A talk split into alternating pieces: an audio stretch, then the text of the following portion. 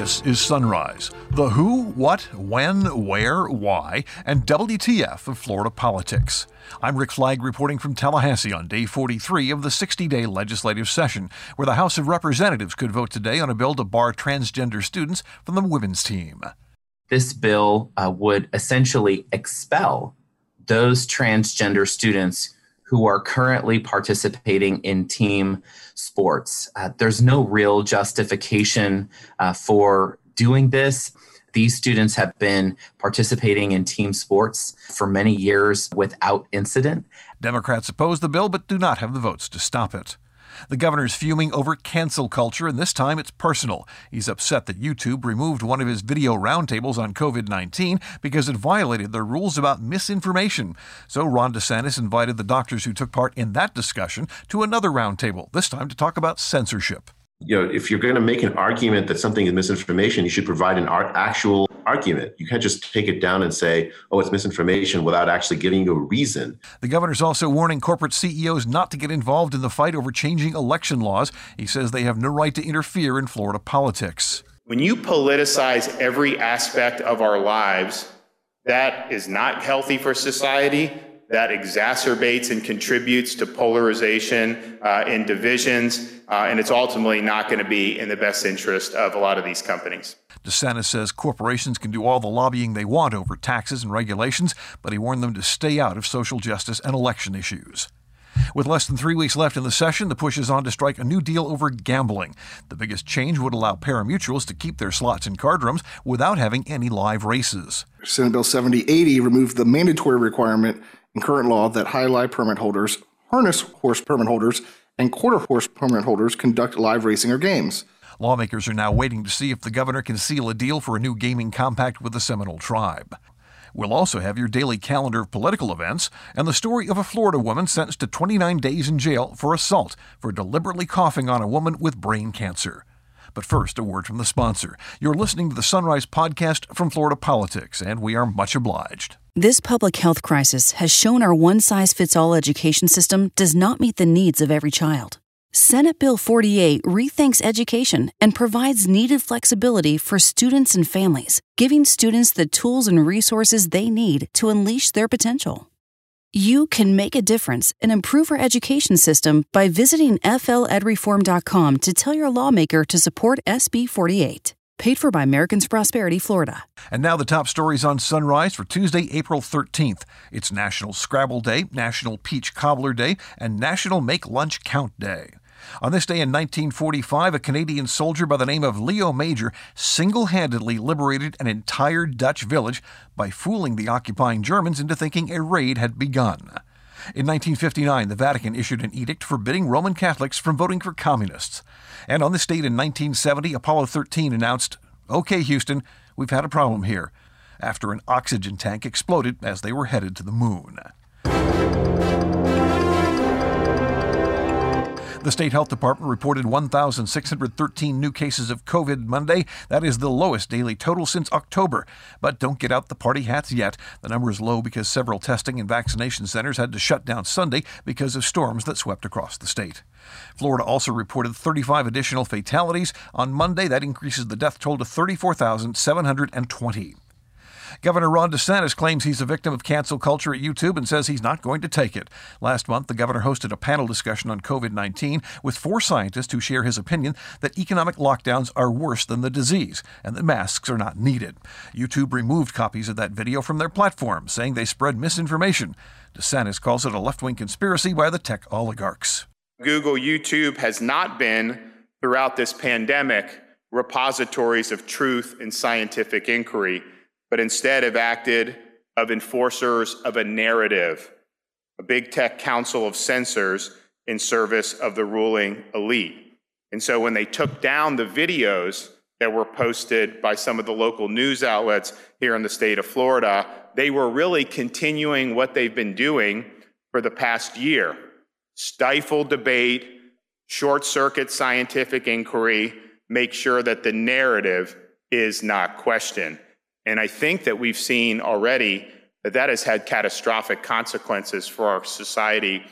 They were the leaders, the big tech were the leaders in censoring criticism of lockdowns in March of 2020. You had these policies that started to be advocated for, and people, some folks were very, very concerned about it. But if you posted something on one of these sites critical of the lockdown, it would get taken down. Uh, it would get marginalized. It would get suppressed in one way or another. I certainly believe that lockdowns have caused large amounts uh, of deaths in the United States and across the world. And so perhaps if we had had a freer exchange of ideas during those critical months, perhaps we would have been able to avoid some of the terrible policies that we've seen take such huge tolls in parts of the world and in other parts of our country here in the United States. Uh, but it also raises the question about whether scientific consensus is something that we want to be you know, governed by in terms of what information is allowed to be out there the, the consensus that we see is somewhat of a synthetic consensus because there's experts and scientists who disagree with the consensus, who realize what the data said, but they don't want to stick their neck out because there is serious consequences that a lot of the folks have had to deal with as a result of following the data. One other point I think in this, when the YouTube clip of the roundtable was pulled down, you had those corporate media outlets, particularly the New York based corporate media, you know, they were very favorably disposed to that censorship. And some of our biggest media conglomerates who claim to be avatars of the First Amendment and free exchange of ideas, uh, they've really become cheerleaders for censorship. Uh, if something doesn't fit the overriding narrative, then in their view, it's better that it get left on the cutting room floor. It's best that you edit it out of existence rather than actually tell people the truth. So I think what we're really witnessing is, is Orwellian. It's a big tech corporate media collusion, and the end result is that the narrative is always right. So the governor decided to have some of those same scientists back for another roundtable discussion about censorship. Dr. Jay Bhattacharya of Stanford says it's a mistake to silence people who are considered out of the mainstream of science. Yeah, I think from a scientific point of view, it's absolutely terrible for science. You, for science to work, you have to have a, an open exchange of ideas, and it should be, uh, you know, if you're going to make an argument that something is misinformation, you should provide an art, actual argument. You can't just take it down and say, "Oh, it's misinformation," without actually giving you a reason. You know, and and, and saying, "Look, we, it disagrees with the CDC" is not enough of a reason. Let's hear the argument. Let's hear. Let's see the evidence uh, that YouTube used to decide it was misinformation. Uh, let's have a debate. Science works best when we have an open debate. Censorship is not consistent with American norms. Uh, I mean, the American norms involve, again, free exchange of ideas. Uh, I think our conversation around COVID has been deeply, deeply enfeebled by this sort of notion that there's some things you can and cannot say. Dr. Martin Kulldorff of Harvard University says this sort of censorship is an existential threat to scientific advancement. Yeah, the immediate problem we have to deal with is, of course, the pandemic and the damages from the lockdowns. But if we see it long term, I'm very worried about the future of science because science is dependent on free exchange of ideas, and it has been for 300 years now. So if uh, if this continues, this kind of uh, attitude with censoring certain scientific views, uh, then uh, I think we have reached the end of 300 years of enlightenment. And that would be very, very unfortunate. And Dr. Scott Atlas of Stanford, who served on Donald Trump's COVID task force, says this scientific censorship is not limited to YouTube. It's not just in the media, it's on academic campuses. When you have this sort of censorship, among universities are, which are supposed to represent the sources of critical thinking in this country and perhaps in the world, the US universities. This kind of thing that, that has happened to, to me personally, but also others, doesn't just stop the scientific truths from being arrived at, it stops excellent people from being willing to state what they believe, to be willing to serve in the government, to be willing to help the country. And when you have people like myself, who went to help the American people, no matter who was the political person in charge. And those people, because of, I believe, a political hatred, a politicization of everything now in the United States, this sort of uh, attack, this censorship is all part of that. There's nothing more dangerous than being able to censor what is said in a country because then you are simply not ever going to even hear the truth. And you are entering into a phase of countries that we used to criticize severely, like the USSR, like Communist China. I mean, what is going on here? I mean, th- this is uh, almost uh, the end of our civilization if we have this sort of censorship, I'm afraid. But Democrats at the state capitol believe the governor's words have more to do with politics than science. Representative Fentrice Driskell of Tampa says the governor ignored the advice of his own Surgeon General and embraced outside experts who agreed with his opinion about lockdowns. The governor's purported health experts are outliers. You know, I look to leadership from the scientific community, from the public health community, who has for over a year been trying to guide us through this crisis. I'm very grateful for the leadership of the Biden administration and how they are leading with truth and with facts and with science because facts do matter. And I'm very grateful that, uh, you know, there are more vaccines that are available in dosages and we can do what we need to do to try to move uh, forward in this health pandemic and push it behind us. And it's disappointing to have heard that from the, governor, the governor's uh, purported health experts. And, you know, I, I think we just have to make sure that we do all we can in our capacity to push out accurate information. Because as representative Jenne mentioned over 35000 floridians have passed away. Lives are, are literally at stake.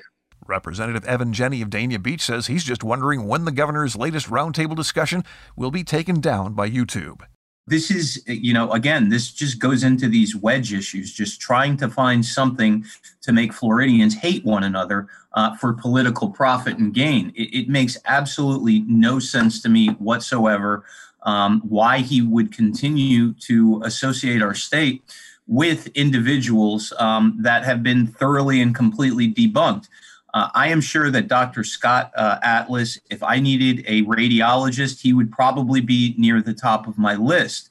Uh, the problem is we're talking about epidemiology and virology, um, two things which he has no degree in whatsoever. Having a radiologist determine how your epidemiology is going to work is like having a podiatrist fix your teeth uh, it's probably not the best bet. Uh, just like you wouldn't hire a foot doctor to fix your teeth, you shouldn't hire a radiologist to deal with epidemiological issues.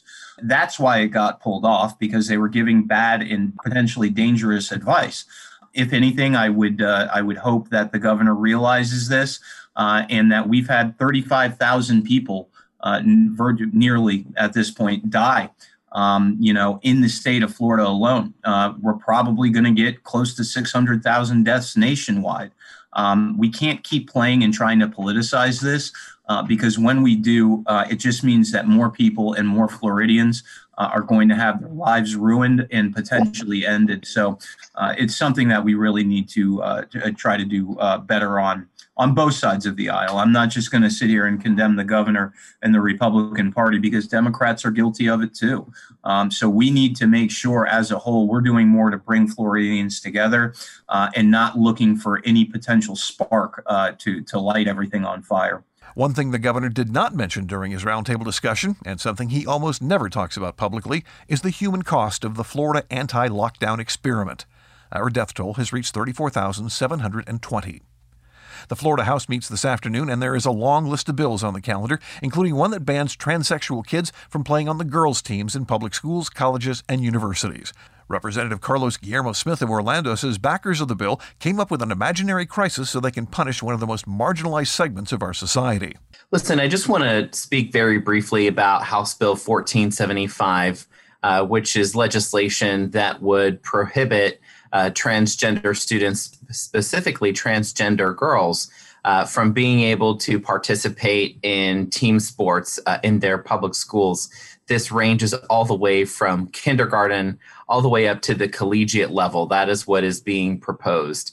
Transgender students have been participating in team sports in the state of Florida uh, without incident since 2013. Uh, the FHSAA, the Florida High School Athletic Association, they have had guidelines and rules in place for this many years, uh, allowing for transgender students to participate in team sports. There's never been a single complaint, there's never been a single incident.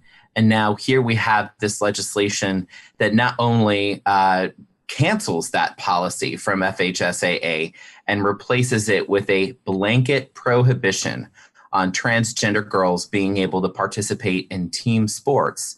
But what we also have is something that is extremely harmful and disruptive to some of our most vulnerable students. This bill uh, would essentially expel those transgender students who are currently participating in team sports. Uh, there's no real justification uh, for doing this.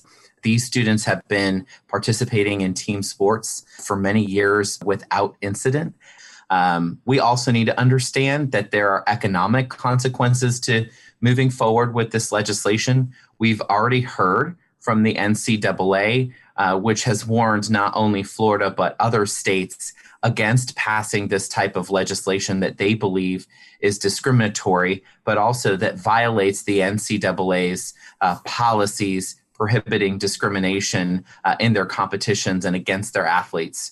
Make no mistake, in the next five years, there are at least 50 NCAA tournaments that have been scheduled specifically in the state of Florida. And as we've already heard from this organization, if Florida moves forward with this legislation, approves it, and Governor DeSantis signs it into law, this will not only be harmful against transgender students, uh, especially those currently participating who would be expelled, uh, but it's also going to have economic consequences. I fear that we may have a boycott of the state of Florida that transgender bill isn't the only one that has drawn attention from outside of Florida. Big business is looking at changes in state election laws that will make it harder for people to vote. Now, more than 100 corporate CEOs have already come out against Georgia's new election law, including the bosses at Major League Baseball, Delta, Coca Cola, Microsoft, and Facebook. But Governor Ron DeSantis says they'd better not try that sort of thing here in Florida. You know, these businesses that are in Florida, you know, they have every right to advocate for things that affect them. I mean, really, they could probably they can advocate whatever they want to, I guess. But when they get involved in either elections, legislation, things that do not concern their their business or their operations, uh, to me, that is interfering in the political process. Our process is governed by people that get elected and that are trying their best. I think most people in the legislature are doing their best to try to represent their constituents. Uh, it is not to be represented and governed by large corporations. And so that is not going to be the policy in Florida. When you say you can't have a photo ID in Georgia, but yet you're doing business with the Chinese Communist Party or Major League Baseball, you know, they've gone down and hobnob with the Castro regime in Cuba. So no voter ID in Georgia, that is a bridge too far, but you can go down uh, to a place like Cuba where they persecute uh, political opponents. They're not voting, they're not showing an ID to vote because they ain't voting. And so the hypocrisy of all this, I think these companies are going to end up in a situation where they're just not, they're going to tie themselves in knots and they're not going to be able to square the circle. And so, yes, you have an aggressive, woke, ideological left that at least see, sees itself as ascendant. They obviously have organs of our society that amplify that message. Uh, but I can tell you, that is not the way we want this done in Florida. Uh, we will not look favorably on these big corporations that get involved uh, in our process on things that don't that don't that don't uh, uh concern them. When you politicize every aspect of our lives, that is not healthy for society that exacerbates and contributes to polarization uh, and divisions, uh, and it's ultimately not going to be in the best interest of a lot of these companies. The governor may not want to hear complaints about election laws from CEOs, but members of Florida's Legislative Black Caucus are asking the state's most powerful corporate citizens to get involved, to denounce what they call the authoritarian legislation being pushed by GOP leaders. One final note from the governor's press conference. When asked to comment on the sex trafficking allegations against his friend and fellow Trumper Congressman Matt Gaetz, this is all DeSantis would say. I don't have, I don't have anything to say. Anything else? Anything else? Let the games begin. With less than three weeks left in the session, the Senate rolls out the gambling bills. It's the first time we've seen them, but Regulated Industries Committee Chairman Senator Travis Hutson says they've been working on them since last year. Over the summer, President Simpson and myself uh, Speaker Sprowls and, and Leader Blaze have been working on these issues um, and meeting with various members. I know the President and Speaker have met constantly with all those involved uh, whether it's tribe, mutual, or others, and been briefed with the governor. As it stands today, the governor is trying to finalize negotiations with all stakeholders. I know y'all have read he's had some meetings already a couple weeks ago. Uh, he's still actively trying to do uh, to to do that and land a compact. He's having negotiations as we speak. Uh, for us, uh, as the Senate and speaking with the president, we believe should a compact not get done, there are a couple issues that you will see in front of us today uh, that we would like to try and resolve uh, and, and put these issues to rest. One of Hutson's bills creates a new entity called the Florida Gaming Control Commission. This will be a five member uh, commission, one from each appellate district, to be picked by the governor by January 1st, 2022, and subject to the Senate confirmation. Of the five, three members will, will be specific. One member uh, is experienced in law enforcement and criminal investigation, one member being certified public accountant licensed in the state and experienced in accounting and auditing and one member being an attorney admitted and authorized to practice law in this state. The bill grants additional investig- investigatory and prosecutionatory authority to the Office of Statewide Prosecution and the Department of Legal Affairs. Specifically, the bill the, authorizes the Office of Statewide Prosecution to investigate and prosecute any violation of Florida laws related to state lotteries, amusement facilities, parimutuel wagering, slot machines, and gambling. The second bill is the big one. It allows jai alai frontons, harness horse tracks, quarter horse tracks to stop holding races and keep their slots or card rooms, which are far more profitable than live racing. Senate Bill 7080 removed the mandatory requirement in current law that jai alai permit holders, harness horse permits, permit holders, and quarter horse permit holders conduct live racing or games. The bill also provides that a permit holder that does not conduct live racing or games retains its permit, and if the permit holder has a slot machine license, its slots facility continues to be eligible for licensure. It provides that a permit holder does not that does not conduct live racing or games remains eligible for a card room license. The gambling bills are a work in progress, so for now, lawmakers are waiting to see if the governor and the Seminoles can seal a deal on a new compact with the tribe. Your calendar of events is next, along with the story of a Florida woman who's been sentenced to jail for coughing on a brain cancer patient with a compromised immune system. But first, it's time to pay some bills. In Florida, if you fall behind on court debt payments, the state takes away your driver's license. But if you can't drive, you can't work. So, how can you make enough money to pay the debt? This policy makes no sense. Let's end debt based license suspensions and help Florida get back to work. Welcome back to the Sunrise Calendar. Trustees at Florida Gulf Coast University and University of South Florida are meeting online at 8:30. The Space Florida Marketing Committee holds a conference call at 9 to discuss branding of Space Florida, which is the state's official aerospace arm. The Senate Agriculture, Environment, and General Government Appropriations Subcommittee meets at 2. They'll consider a bill making changes in the oversight of pharmacy benefit managers. At 2, the Senate Education Appropriations Subcommittee hears a bill that would offer free online courses at state universities to veterans, active duty military members, and people who went another direction instead of finishing their degrees. It's called the State University Free Seat Program. The Florida First Responders Suicide Deterrence Task Force meets online at 2, and the House holds a floor session at 2:30 where they'll take up a long list of bills. There's the Fairness in Women's Sports Act that bans transgender students from taking part in girls or women's high school and college sports. Another bill would allow high schools to offer prayers over public address systems before athletic championship games. Finally, today, the Florida woman who had her 15 minutes of fame in a viral video giving the finger to another shopper and then coughing in her face has been sentenced to 29 days in jail for assault. Deborah Jo Hunter of Fernandina Beach made a plea agreement with prosecutors that did not include jail time. But when the judge saw the video, he decided she needed to spend some time behind bars. The judge was also troubled that Hunter was more concerned about the public backlash against her on social media than the impact on her victim. Heather Sprague is a brain tumor patient with a compromised immune system. That's it for today's installment of Sunrise. I'm Rick Flagg in Tallahassee, inviting you to join us again tomorrow as we plumb the depths of Florida politics.